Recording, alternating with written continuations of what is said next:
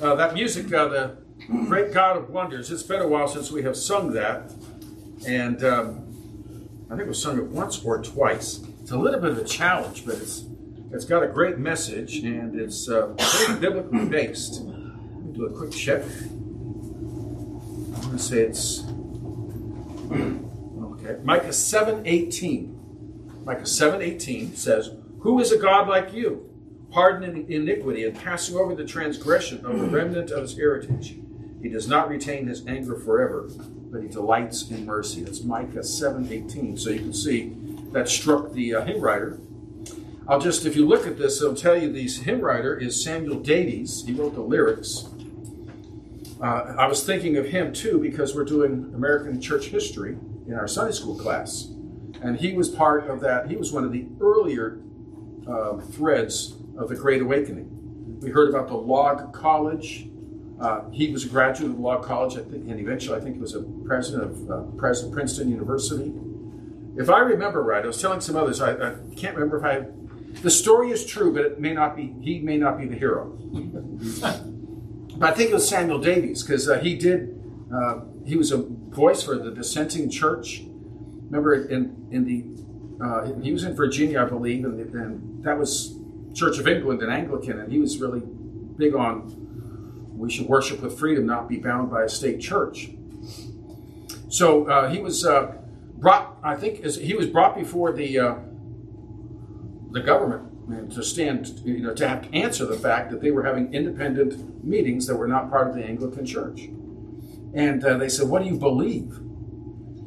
And he tried to, you know, he started explaining their beliefs and walking through them. And the judge said, "Well, that sounds like the Westminster Confession. What's that?" So he handed him a copy and he read through it and said, "That's what we believe. That's ours." And so so he was an early Presbyterian in America for that reason. And so that's Samuel Davies. So one of the early voices for Christ and the gospel in America. John Newton wrote the music. But not that John Newton, the other John Newton. This is not the John Newton of Amazing Grace fame. And that that throws you a curveball, but he's a different John Newton. And then one other thing, I don't know if you ever know, do you ever, on those songs, give you a clue, when we show up the slides, in the beginning we give you some of the details, who wrote it, music and song. At the end, in really small print, so you can't read it, we tell you again the same thing and copyright information. When you see that, that tells you we're on the last slide. That's one of your clues. When you see that, until you see that, keep singing. Well, if you read the musician, I can't remember now who wrote the words for "Hiding in Thee," but the musician was Ira Sankey.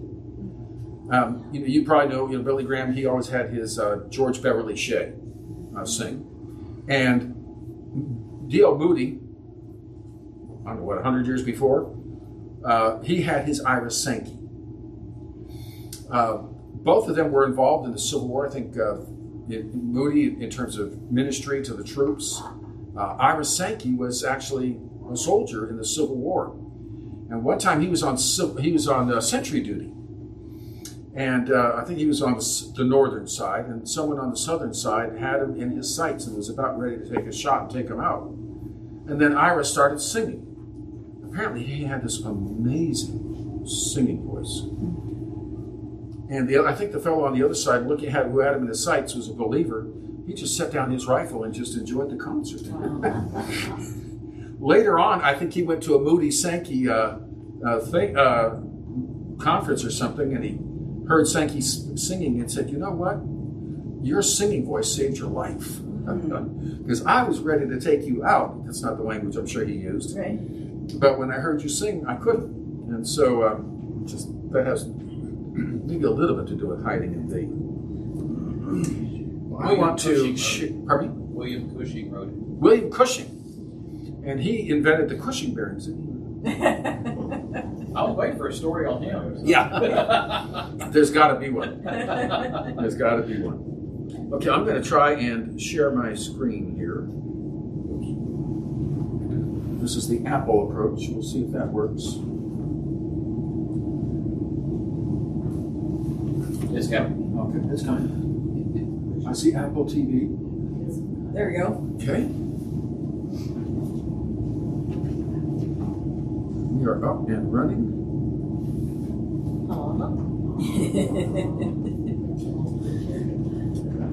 That's my screensaver.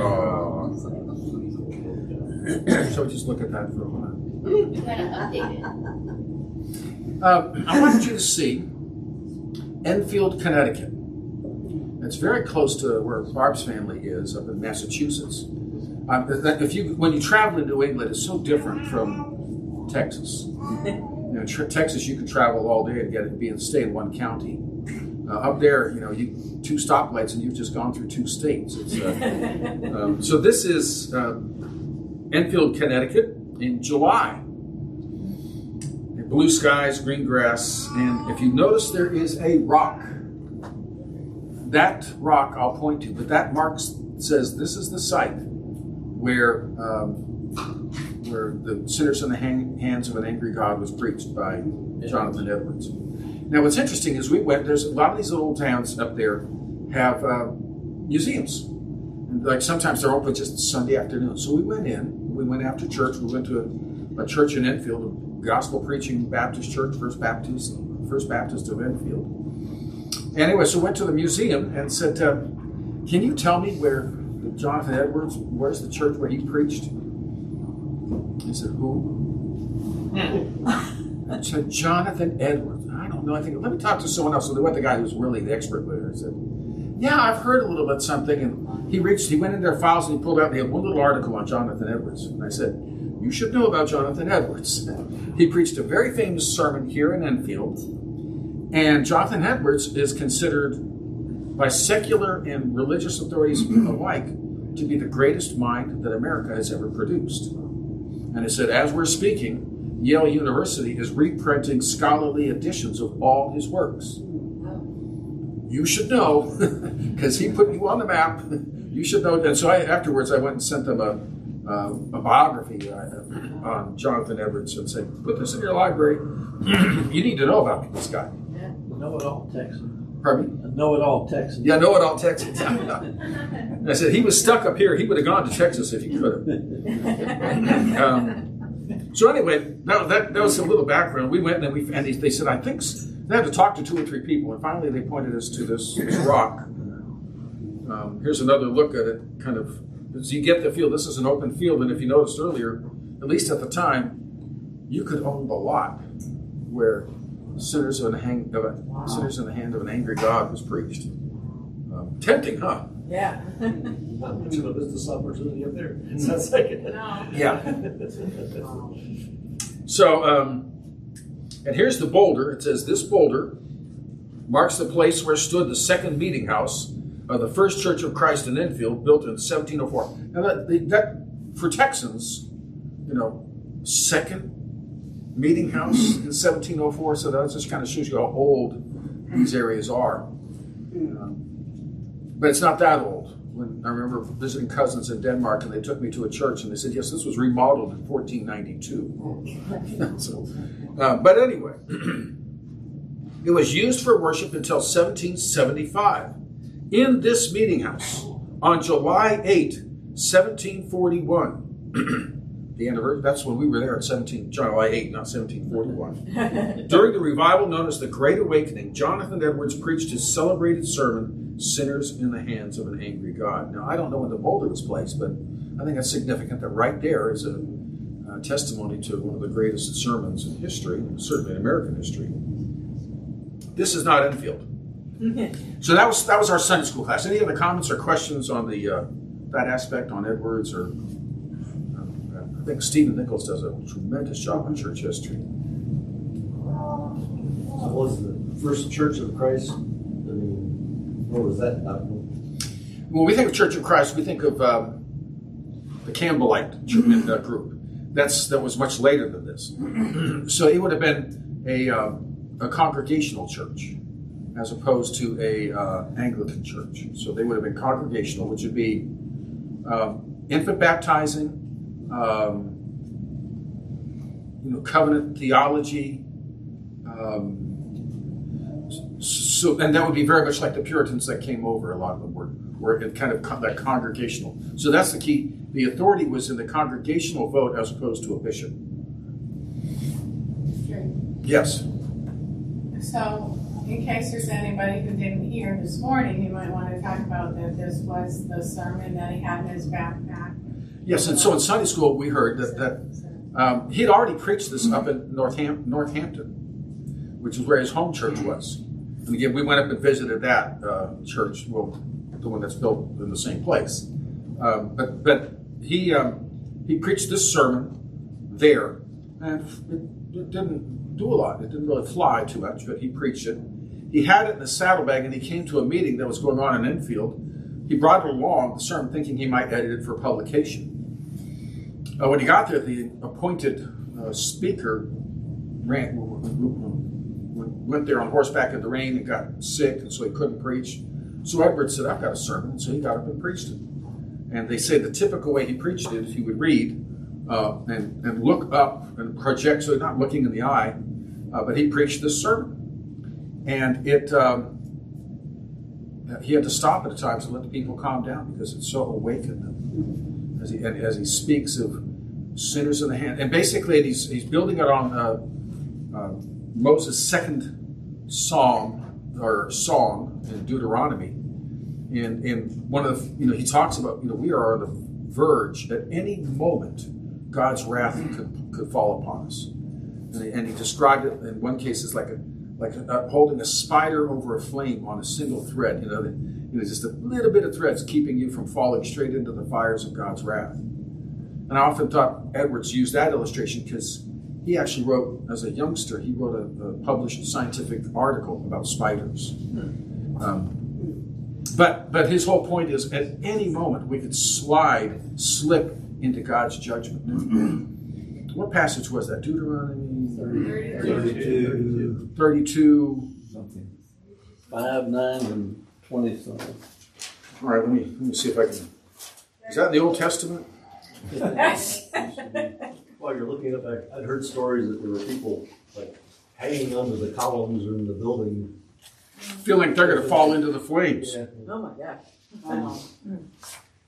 And it wasn't like you say, it wasn't like there was a big dramatic presentation on his part. That was just the power of the word. 46 through 47. 32, 46 to 47. Okay. And 5 and 9, I think, were two others. Yeah. Deuteronomy 32, verses 46 to 47. Yeah. And he said, "Set your hearts on all the words which I testify among you today, which you shall command your children to be careful to observe, all the words of this law. For it is not a futile thing for you, because it is your life. And by this word you shall prolong your days in the land which you cross over the Jordan to possess." Deuteronomy was preached on the eastern side of the Jordan before they entered the land. So kind of a final sermon. Moses wasn't going with them, and he preached this message. Then the Lord spoke to Moses that very same day, saying, "Go up this mountain of the Abarim, Mount Nebo, which is in the land of Moab, across from Jericho. View the land of Canaan, which I give to the children of Israel as a possession, and die on the mountain which you ascend, and be gathered to your people, as Aaron your brother on Mount Hor has gathered his people to them." Am I reading the right passage? Yeah, look at verse 5 up there. 32:5? Yeah. Oh, okay.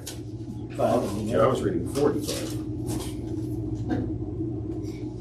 It's a good book, and those were good passages. On verse 35, he starts talking about vengeance is mine and recompense. That was verse 35. Their foot shall slide in due time. And what verse is that? 32. No, David has it. What verse? 35. 35. 35. On the actual book, that's what it says on the actual book, Deuteronomy 32:35. Okay. It's about 20 pages long, the whole sermon. Max McLean has preached this, and you can listen to him preach this sermon. And he gives credit. He doesn't plagiarize. So 32:5, "Vengeance is mine and recompense. Their foot shall slip in due time, for the day of their calamity is at hand, and the things to come hasten upon them."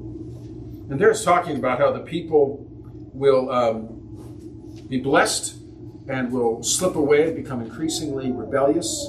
And what he's saying in verse 35 is the day will come when that spider thread will snap. That's Jonathan Edwards.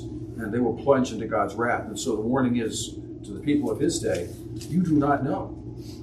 You are on the, if you have yet to trust in Christ, you are on the edge of eternity.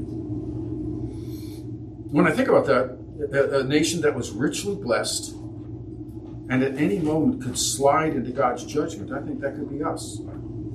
It's a nation that God has incredibly blessed and prospered and showed such mercies. And we have turned our back on him in so many ways. And frankly, I look and see where we are economically, and I think of the things that could be happening. I keep getting nervous. I won't get to preach my prophetic update sermon. But at any moment, I mean, things could happen remarkably quickly at this point. I mean, there's threats of nuclear war in Europe.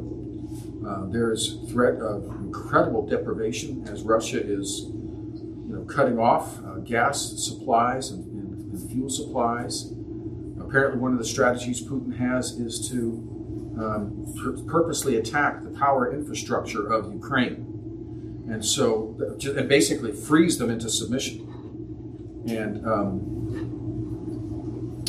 And the impact that'll have on Europe and eventually America. I mean, look at us morally, spiritually, economically, militarily. We're at one of our weakest phases in a long time, and so.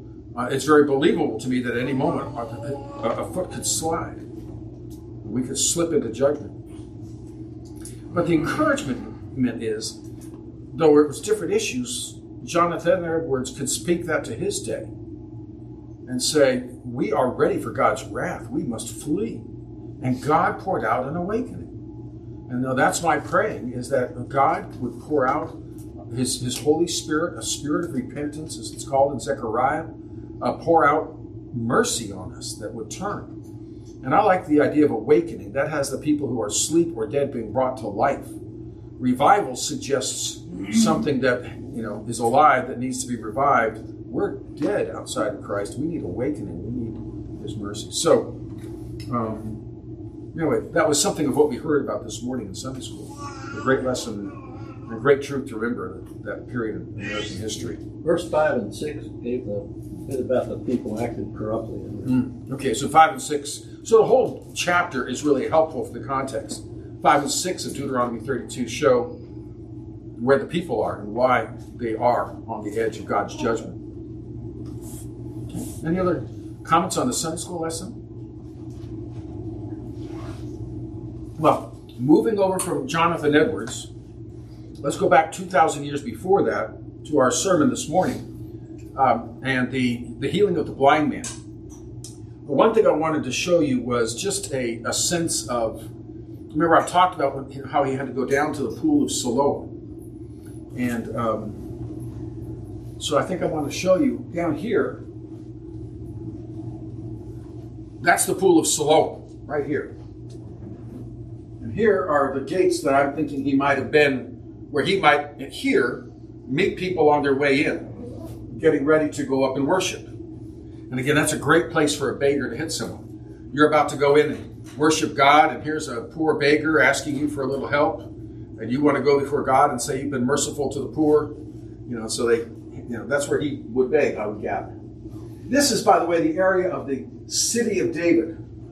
Didn't look like this in the days of David, but this is, so when we think of the city of David, it's not all of that, it's this. This is Jerusalem in the days of Jesus.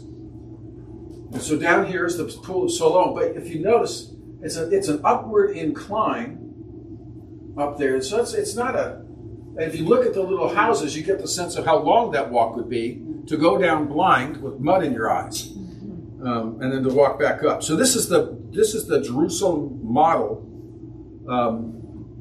at the Israel Museum in Jerusalem. So this is It's built to scale. And they revise it archaeologically. Every new discovery, they go in and fix it to fit what they're learning.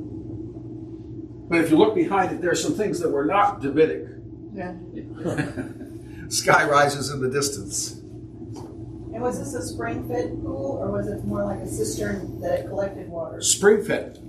So this is where Hezekiah's tunnel emptied into these pools. And from the Gihon Spring, which is over in this area. Matter of fact, that'll show up on one of these other pictures. So here's a view above modern Jerusalem. So you see the Temple Mount, you see the Dome of the Rock. You see, by the way, this points out and answers the question, where is the Wailing Wall or the Western Wall? It's that little portion down there at ground level. Those are Herodian stones. I think especially during the Turkish Empire, some of the upper part. But this is the dome, the Temple Mount. And so all they have left are these stones of the outer retaining wall, if you will, of the Temple Mount. So here's this valley, Central Valley. Here's the Kidron Valley, so these valleys that come down. And the Hinnom Valley, that's where we get the name Gehenna. This is where the dumps were that were often smoky and burning and that sort of thing. And so this is the city of David. It's now covered by modern housing, but a lot of archaeological work is going on. Notice this map where it's showing you. This is what we consider now to be the Pool of Siloam. This was a pool and church built in the Byzantine era, when the 400, 500, somewhere in there, and that was thought for a long time to be the Pool of Siloam. When I lived in Israel, that's where you went to see the Pool of Siloam. And again, the Hezekiah's tunnel pulls into that. Only recently have they discovered, like in the 1990s or so, this other pool. So having said that, let me go back. So what we're looking at here is the Byzantine pools, and down in this area is the Pool of Siloam. So if you look, see all these houses, see the street, it's uphill. That's a bit of a walk that he took. So it wasn't just go step out for a minute or two and then come back. And the Gihon Spring is up in this area. So would you say that's about a mile? I don't know. From the temple to the... That's a good question. I'm not sure how you... A couple of miles? I would say at least a mile. Of course, you go to Israel, they tell you in meters or kilometers. So, but anyway, that just gives you a feel of how far he went. Now, what it looked like was more like this, but it was definitely kind of this uphill... walk. So I like to kind of put those things in perspective as you're reading your Bible to kind of keep things in mind. Well, let's talk then about the passage. I guess I can take off of this now. Let's see.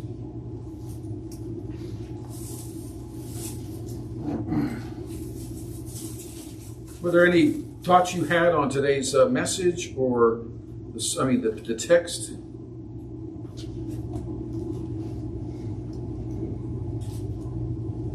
I have been wondering about something. Okay. When Jesus got down in the dirt and made that mud and got his hands in the mud, and it reminded me of when he got down on the ground and washed the disciples' feet, and I wondered if it was kind of a show of humility. So a show of humility that Jesus stooped into the dirt to make the clay. I think that's probably a good thought. I can't be dogmatic, but it sure is a humbling looking thing, and he didn't need to do that. And by the way, why did he do it? There's lots of, it wasn't medicinal in any way. One thought I've had is that forced him to go away. And so when he's healed, Jesus isn't even present. And so that kind of brings about where he's going to eventually be brought to the Pharisees. And I think the Lord purposely did it on the Sabbath and purposely made the mud But he was not violating Sabbath law. He wrote the law. You know, so in other words, he's not going to break God's law. He's going to honor it, but what he is going to say is, but to what you're celebrating, the restrictions you put on it are not God's law. And so I think that's part of what he's doing, but I think the humbling and getting his hands dirty, if you will, in ministry, I think that's a reality. It's interesting, that the speculation that he would require a blind man to walk a long way. Downhill. Downhill. He could have done. He would have had to have someone with him, I suppose. Right? He didn't have hand railing. Mm-hmm. Someone. Yeah, you would think. But of all, why does someone that can't see? Why does he have to go so far away for his? Well, it's interesting. Yeah, yeah, so it makes sense for a leper or something. But yeah, maybe to show his trust. Yeah. Yeah. That's a long walk for a blind man to take. But he didn't hesitate. You know, which is again an example that the miracles often show us. Are a picture of salvation, and so here we see, you know, just instantly obedient. You say go, I'm going. You say wash, I'm washing. He didn't ask and debate and question. So often we do that with God. It's a long witness all the way back. Yeah. Yeah, truly, he was getting attention because you couldn't stop being so excited after that happens to you. So there was a lot of witnessing. Advertisement, you know, it was, there was nothing else but all the way back. All the way down, it seemed like it drew other people into the process. Again, someone maybe holding an arm and maybe where are you going? You got mud in your eyes. So Jesus did that on the Sabbath. Would it also, he could have just spoken his healing. But didn't even need to speak. Remember, he just told someone, oh, your daughter's already alive. But he did work. By mixing the clay, would that have been? Not law-breaking work. He actively did ministry of mercy. Yeah, but the Pharisees have called that an active work. In several ways. One, they might think that he was kneading, like kneading dough. Kneading is specifically forbidden. Anointing, and the word used of putting the mud on his eyes in the Greek is he anointed his eyes. So it's very... kind of in your face that your restrictions are not God's restrictions. And one of the things Jesus will say is, you know, the Sabbath is for man. It's not a penalty. It's meant to be a blessing of rest and refreshing, and the refreshing of works, of service, and the refreshing of mercy. And so mercy ministry. You know, it's built on, ultimately, not the Mosaic Law, but Genesis. You know, on the seventh day, God rested. He didn't rest because he was tired. And the word Shabbat means to cease. He ceased from his tasks of creation. But God didn't cease activity, or the universe would have spun out of control. And so, Sabbath rest isn't inactivity. It's God honoring, serving, and mercy and worship. And Jesus is trying to show them the true meaning of Sabbath. Mercy is good. And he'll say later on, right? If your ox falls into a hole, you're going to rescue it. Now here's a man blind, or you know, remember they tested him. Here's a man with a withered hand. Surely you won't heal him on the Sabbath. And he's thinking, what is wrong with you? This man has a withered hand. And he goes ahead and accepts the challenge and heals him. And see, to me, another thing that was in my thoughts today. There was different questions. The Pharisees talked to the man. They talked to the neighbors, the friends. They talked to the parents. They talked to the man again. The one witness they really should have brought in was Jesus. What did you do and why did you do it? You know, so if God does something that doesn't make sense to us, we're the ones who aren't understanding it. And they should have, you know, you don't come to the Messiah and say, you're breaking our rules. You come to the Messiah and say, teach us to rightly understand the rules. And that's not a Jewish way of approaching it. One of my quotes I like in the Talmud is, there were some rabbis getting together and they were having a dispute. And the majority voted one way, and the minority voted the other way. Then God spoke and sided with the minority view. At which point the rabbis rebuked him and said, it's not right to overrule the majority vote. And God recanted and said, you're right, I should not have spoken against the majority view. So that's how they determine which rabbinic approach is right, which the majority say. Wow. Do you see kind of a view of even Messiah? Well, if you're out of line with our view of the law, you're wrong. They don't realize they're outwitted and outpowered. Yeah. Instead of saying, I'm sorry, I misunderstood. My heart was to honor you. Boy, did I get that wrong. Just teach us, Lord. Teach us the Sabbath. Like his disciples. Teach us how to pray. Teach us how do you do that. Well, they're praying all their lives, but if you have a chance to learn from Jesus, teach us.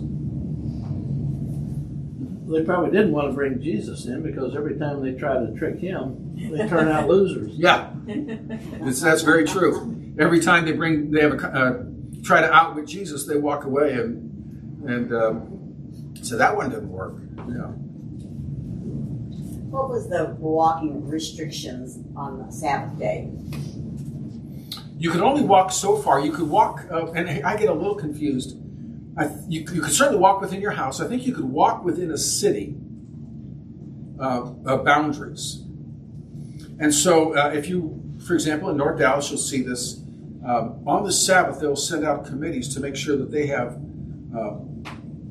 things connecting, and so this neighborhood is now considered an enclosed, like within the walls, and so they'll run lines and they count fences and all this kind of stuff and say, okay, we have an enclosure, so you can walk to synagogue within this area. So there's also talk about how long a Sabbath walk is, but I think the key is it's within the enclosed area. Well, that went all the way down to a number of steps. That wouldn't surprise me, but I don't know what it is. But see, everything was very, guarded. They could tell you how many strokes you could take with a pen on a piece of paper, and I think it was two, or maybe only one or two. But more than that, and it looks like you could be forming a letter, and you're not supposed to write on the Sabbath. None of that was the intent of the first commandment. Yeah, it's going beyond the law. And that's where Jesus is going to say. So this is Jesus' problem with the Pharisees. You have set your rule over God's law. And in my sense, this is very much what Roman Catholicism does. It takes man's traditions, the church traditions, and they rule over the scriptures, as opposed to saying, we submit to the scriptures. And so the traditions of the rabbis, what they argue, they call it the written Torah, that's our Bible, and the oral Torah, they say, also came from Mount Sinai. So after Moses wrote, then God verbally spoke these things, and it was passed down and comes out through the rabbis. Yes. Yeah, it took the words out of my mouth, though I also was going to say what it did. It shows the danger of adding to scriptures that you're doing that, and it also gets me thinking about Romans 1 and Isaiah. Where he talks about eyes that see and ears that hear. We need to be praying for both of those. Yeah. So eyes and ears that will truly see and truly hear. And at the end of this, Jesus is, going to talk about, I came to heal the blind. Those who see, I can't help. And they say, are we blind? Well, you say you see, and that's your problem. You're really blind, but you think you see. I like where you said, beware of the experts. Yeah. Today we tend to consider the preacher the expert. Hmm. And, so many of them out there are false teaching, things that aren't in Scripture. And there's a definition of an expert. An ex is a has-been. The spurt is a drip under pressure. So an expert is a has-been who's a drip under pressure. Yeah. That is so, and that grieves my heart because, they assume this person's an expert because they know certain vocabulary, they've had certain training. Why? They went to our denominational school and were, so obviously they must know. What do I know? And that was what something Martin Luther, wrestled with when he was translating the scripture. Remember, there's a line in the movie where they're saying, "Why are you translating the Bible into German?" And he said, "If you do that, then any common man out there will have the Bible and be able to read it and understand it." What would happen then? And Luther's response is, "Well, maybe we'd have more Christians." Speaking of the Luther film, a week from tomorrow is Reformation Day. 1517 was the original. So next Sunday evening, I was wondering, one option would be, are you interested in seeing an abbreviated, not the whole, but a portion of the Luther film again? Would you want to do that next Sunday evening, or have you seen it enough that you can quote it? I can, as long as we can popcorn. Well, we'll have to have some kind of, I don't know, it seems like we should have sausage. You got sausage, I think. Yeah, grab some. Yeah, and sauerkraut. Yeah. All right. Oh, just the thought of the smell. Never mind. But anyway, so. Let's do. We'll go ahead and do that. And it's just a good review, and we'll show that traditional one, and I'll cut it off. Basically, get them through. It'll be a little over an hour, but it's a good. And I've always appreciated they really deal with the theological issues. There's another good one that's in color, and new, longer, but also excellent. But we'll stick with the old version. Yes. That doesn't quite have the theological impact. The second one? No, but it really, in some way, again, it kind of expresses his heart, Luther's heart. It expresses well where this one, with this Luther film, the one goes back to the 50s, but I'll be using the refixed one where it's now high def, but it more focuses on the torments of Luther. Where that other one helps see what that oppression cost the people, and his compassion for them. So that's good too. Sir? I was just going to say my final application is that I need to be bold and yet gentle. And so often we think you can't be both. Boldly humble. Boldly gentle. Capitalize the end. Yep. Yeah. And that's a good challenge. We're so drawn to people who have high intellect or great learning, but oftentimes it's the simplest person that really has the truth and living out what they should be. Oftentimes we listen to someone because they're so academic and they may be totally off, or we refute them because they read all these books. And as you say, what do they think about the Bible? What's their source? Yeah. You really waylay to not want to contradict, or I don't want to contradict someone who's very intellectual. He must know. He's educated. Yeah. And get educated into ignorance half the time. Yeah. So that again, if we really believe the Bible, and it's translated, and frankly, most of the translations out there, I would say, would be of good help to you. In other words, with that English translation in front of you, with careful study. You're there. Mark. Yeah, I think I mentioned to you after the service, the whole idea of the expert and all those type of things. We started a section on science and the Truth Project in Sunday school this morning, and they had a quote in there, a little excerpt from Carl Sagan saying, we're going to consider all the evidence and carefully scrutinize it and all this kind of stuff. Well, hogwash. I mean, they consider the stuff that fit their grid, But I think there are a couple of things to take out of that is, we're going to be faced by confrontational experts that, claim to know. But then on the other hand, I don't think we have to be gracious because we didn't discover the truth on our own either. I mean, God revealed it to us and He's provided it through His Word. And so, for us to charge around like we know everything and they don't, I think is... We can fall into either trap. We can be intimidated or we can be arrogant. And probably neither one is helpful. Excellent. We can be intimidated by their education and brilliance, or we can be arrogant because they don't see. And that'd be like the blind man being arrogant. He could see after he was healed.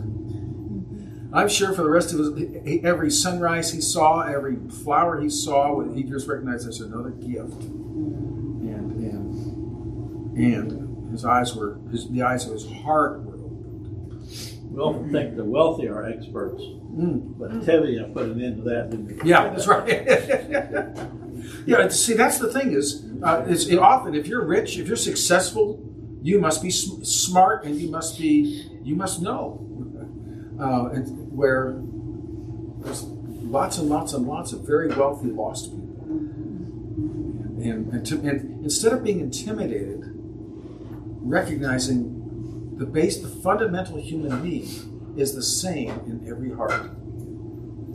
They're in darkness and they need light. And again, that's a work of the Holy Spirit.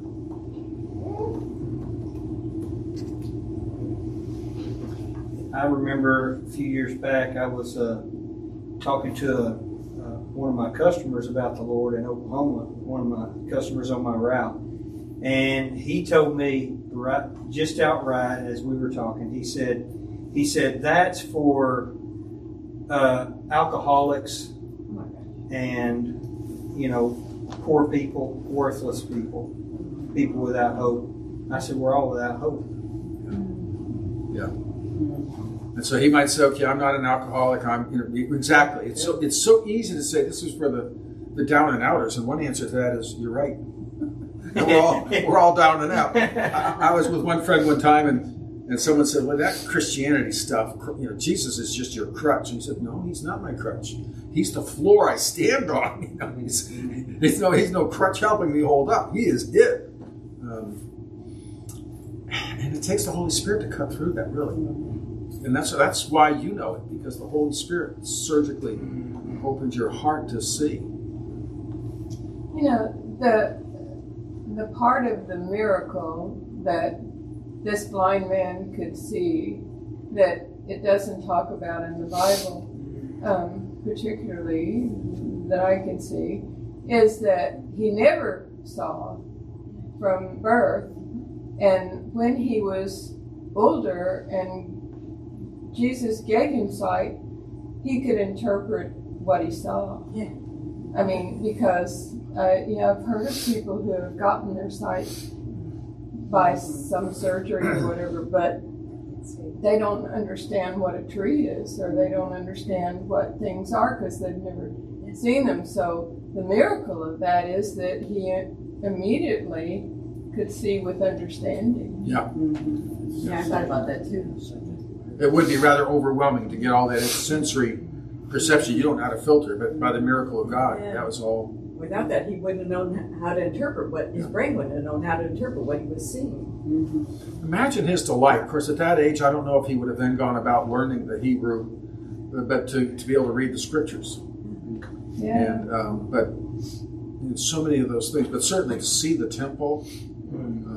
And he probably would be able to have a job now. Yes, and that's why he doesn't. And would have the privilege of being able to earn and maybe care for others. That's very true. Very true.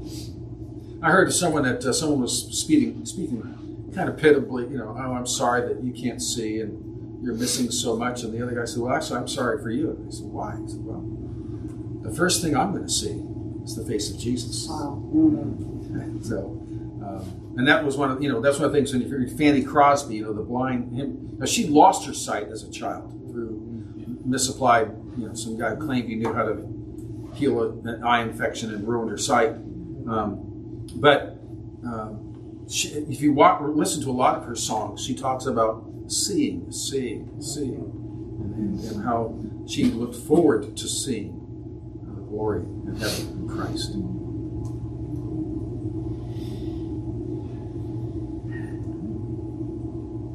Well, we haven't finished with this section yet. Go ahead.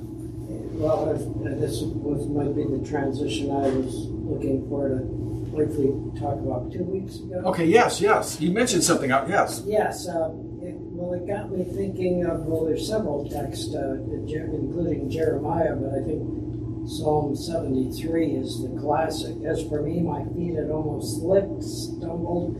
My steps had nearly slipped, for I was envious of the arrogant when I saw the prosperity of the wicked. For they have no pangs until death. Their bodies are fat and sleek. They are not in trouble as others are. They are not stricken like the rest of mankind. Therefore, pride is their necklace, and violence covers them as a garment. So just as the other side of the coin, that it wasn't someone's sin that made the blind and blind, neither is prosperity a sign that you have God's favor and His blessing what you are doing. So calamity or poverty is not a sign of punishment necessarily, and wealth and riches is not, and Psalm 73 is a good illustration of that, is not an evidence of blessing. But it was that flip side was often thought as well. You obviously, God is blessing you. You have earned His blessing. And so if you're a rich man, you want to keep giving, keep whatever, to keep earning His blessing. Yeah, all you have to do is watch Sound of Music. Yeah. Yeah. Earning that reward through those ladies. Yeah. Done something good. Yeah. Good point. Thank you. I'm glad you remembered your point. You were kind of mentioning it last time, but I'm glad you brought it up this time. Good. Okay. Well, so like I said, we're going to come back and finish off this chapter, not next Sunday, not this coming Sunday. I'm going to be preaching on Reformation, the Reformation. A message seems like it's appropriate when we're so close to Reformation Day. And something about the solas. The song we'll sing is O Sola Mio. Will be our... I'm sorry. Leave that to the professional. I know. But you know, I think it's... I'm teaching a church history class right now by overseas, by Zoom, and then again, sometimes people think, well, church history, what? That's so irrelevant. But any field of importance, you study the history of it. If you're going to play chess, after a while, you're going to start studying the good games. I looked up, just to support my idea, I looked up the War College, American War College, and the textbooks that they have online, its first chapters are studying the great warriors, the great battles. You know, they go back and they study them. And we can learn so much of, and so when we think about, and I'll say it now if we don't say it next week, Martin Luther was far from perfect. And that's a problem we have in our culture today is if someone doesn't match perfection by our current standards, then we want to throw them out. Instead of saying, you know, God used wretches by mercy and grace. You know, David, the sweet psalmist of Israel. There's a lot in his life we could say, how could God use him? And that's a comfort, because some of us are almost as bad. Or he's almost as bad as we are. And so... So anyway, so we're not going to worship Martin Luther or the Reformation people, but we thank God for what he did and all.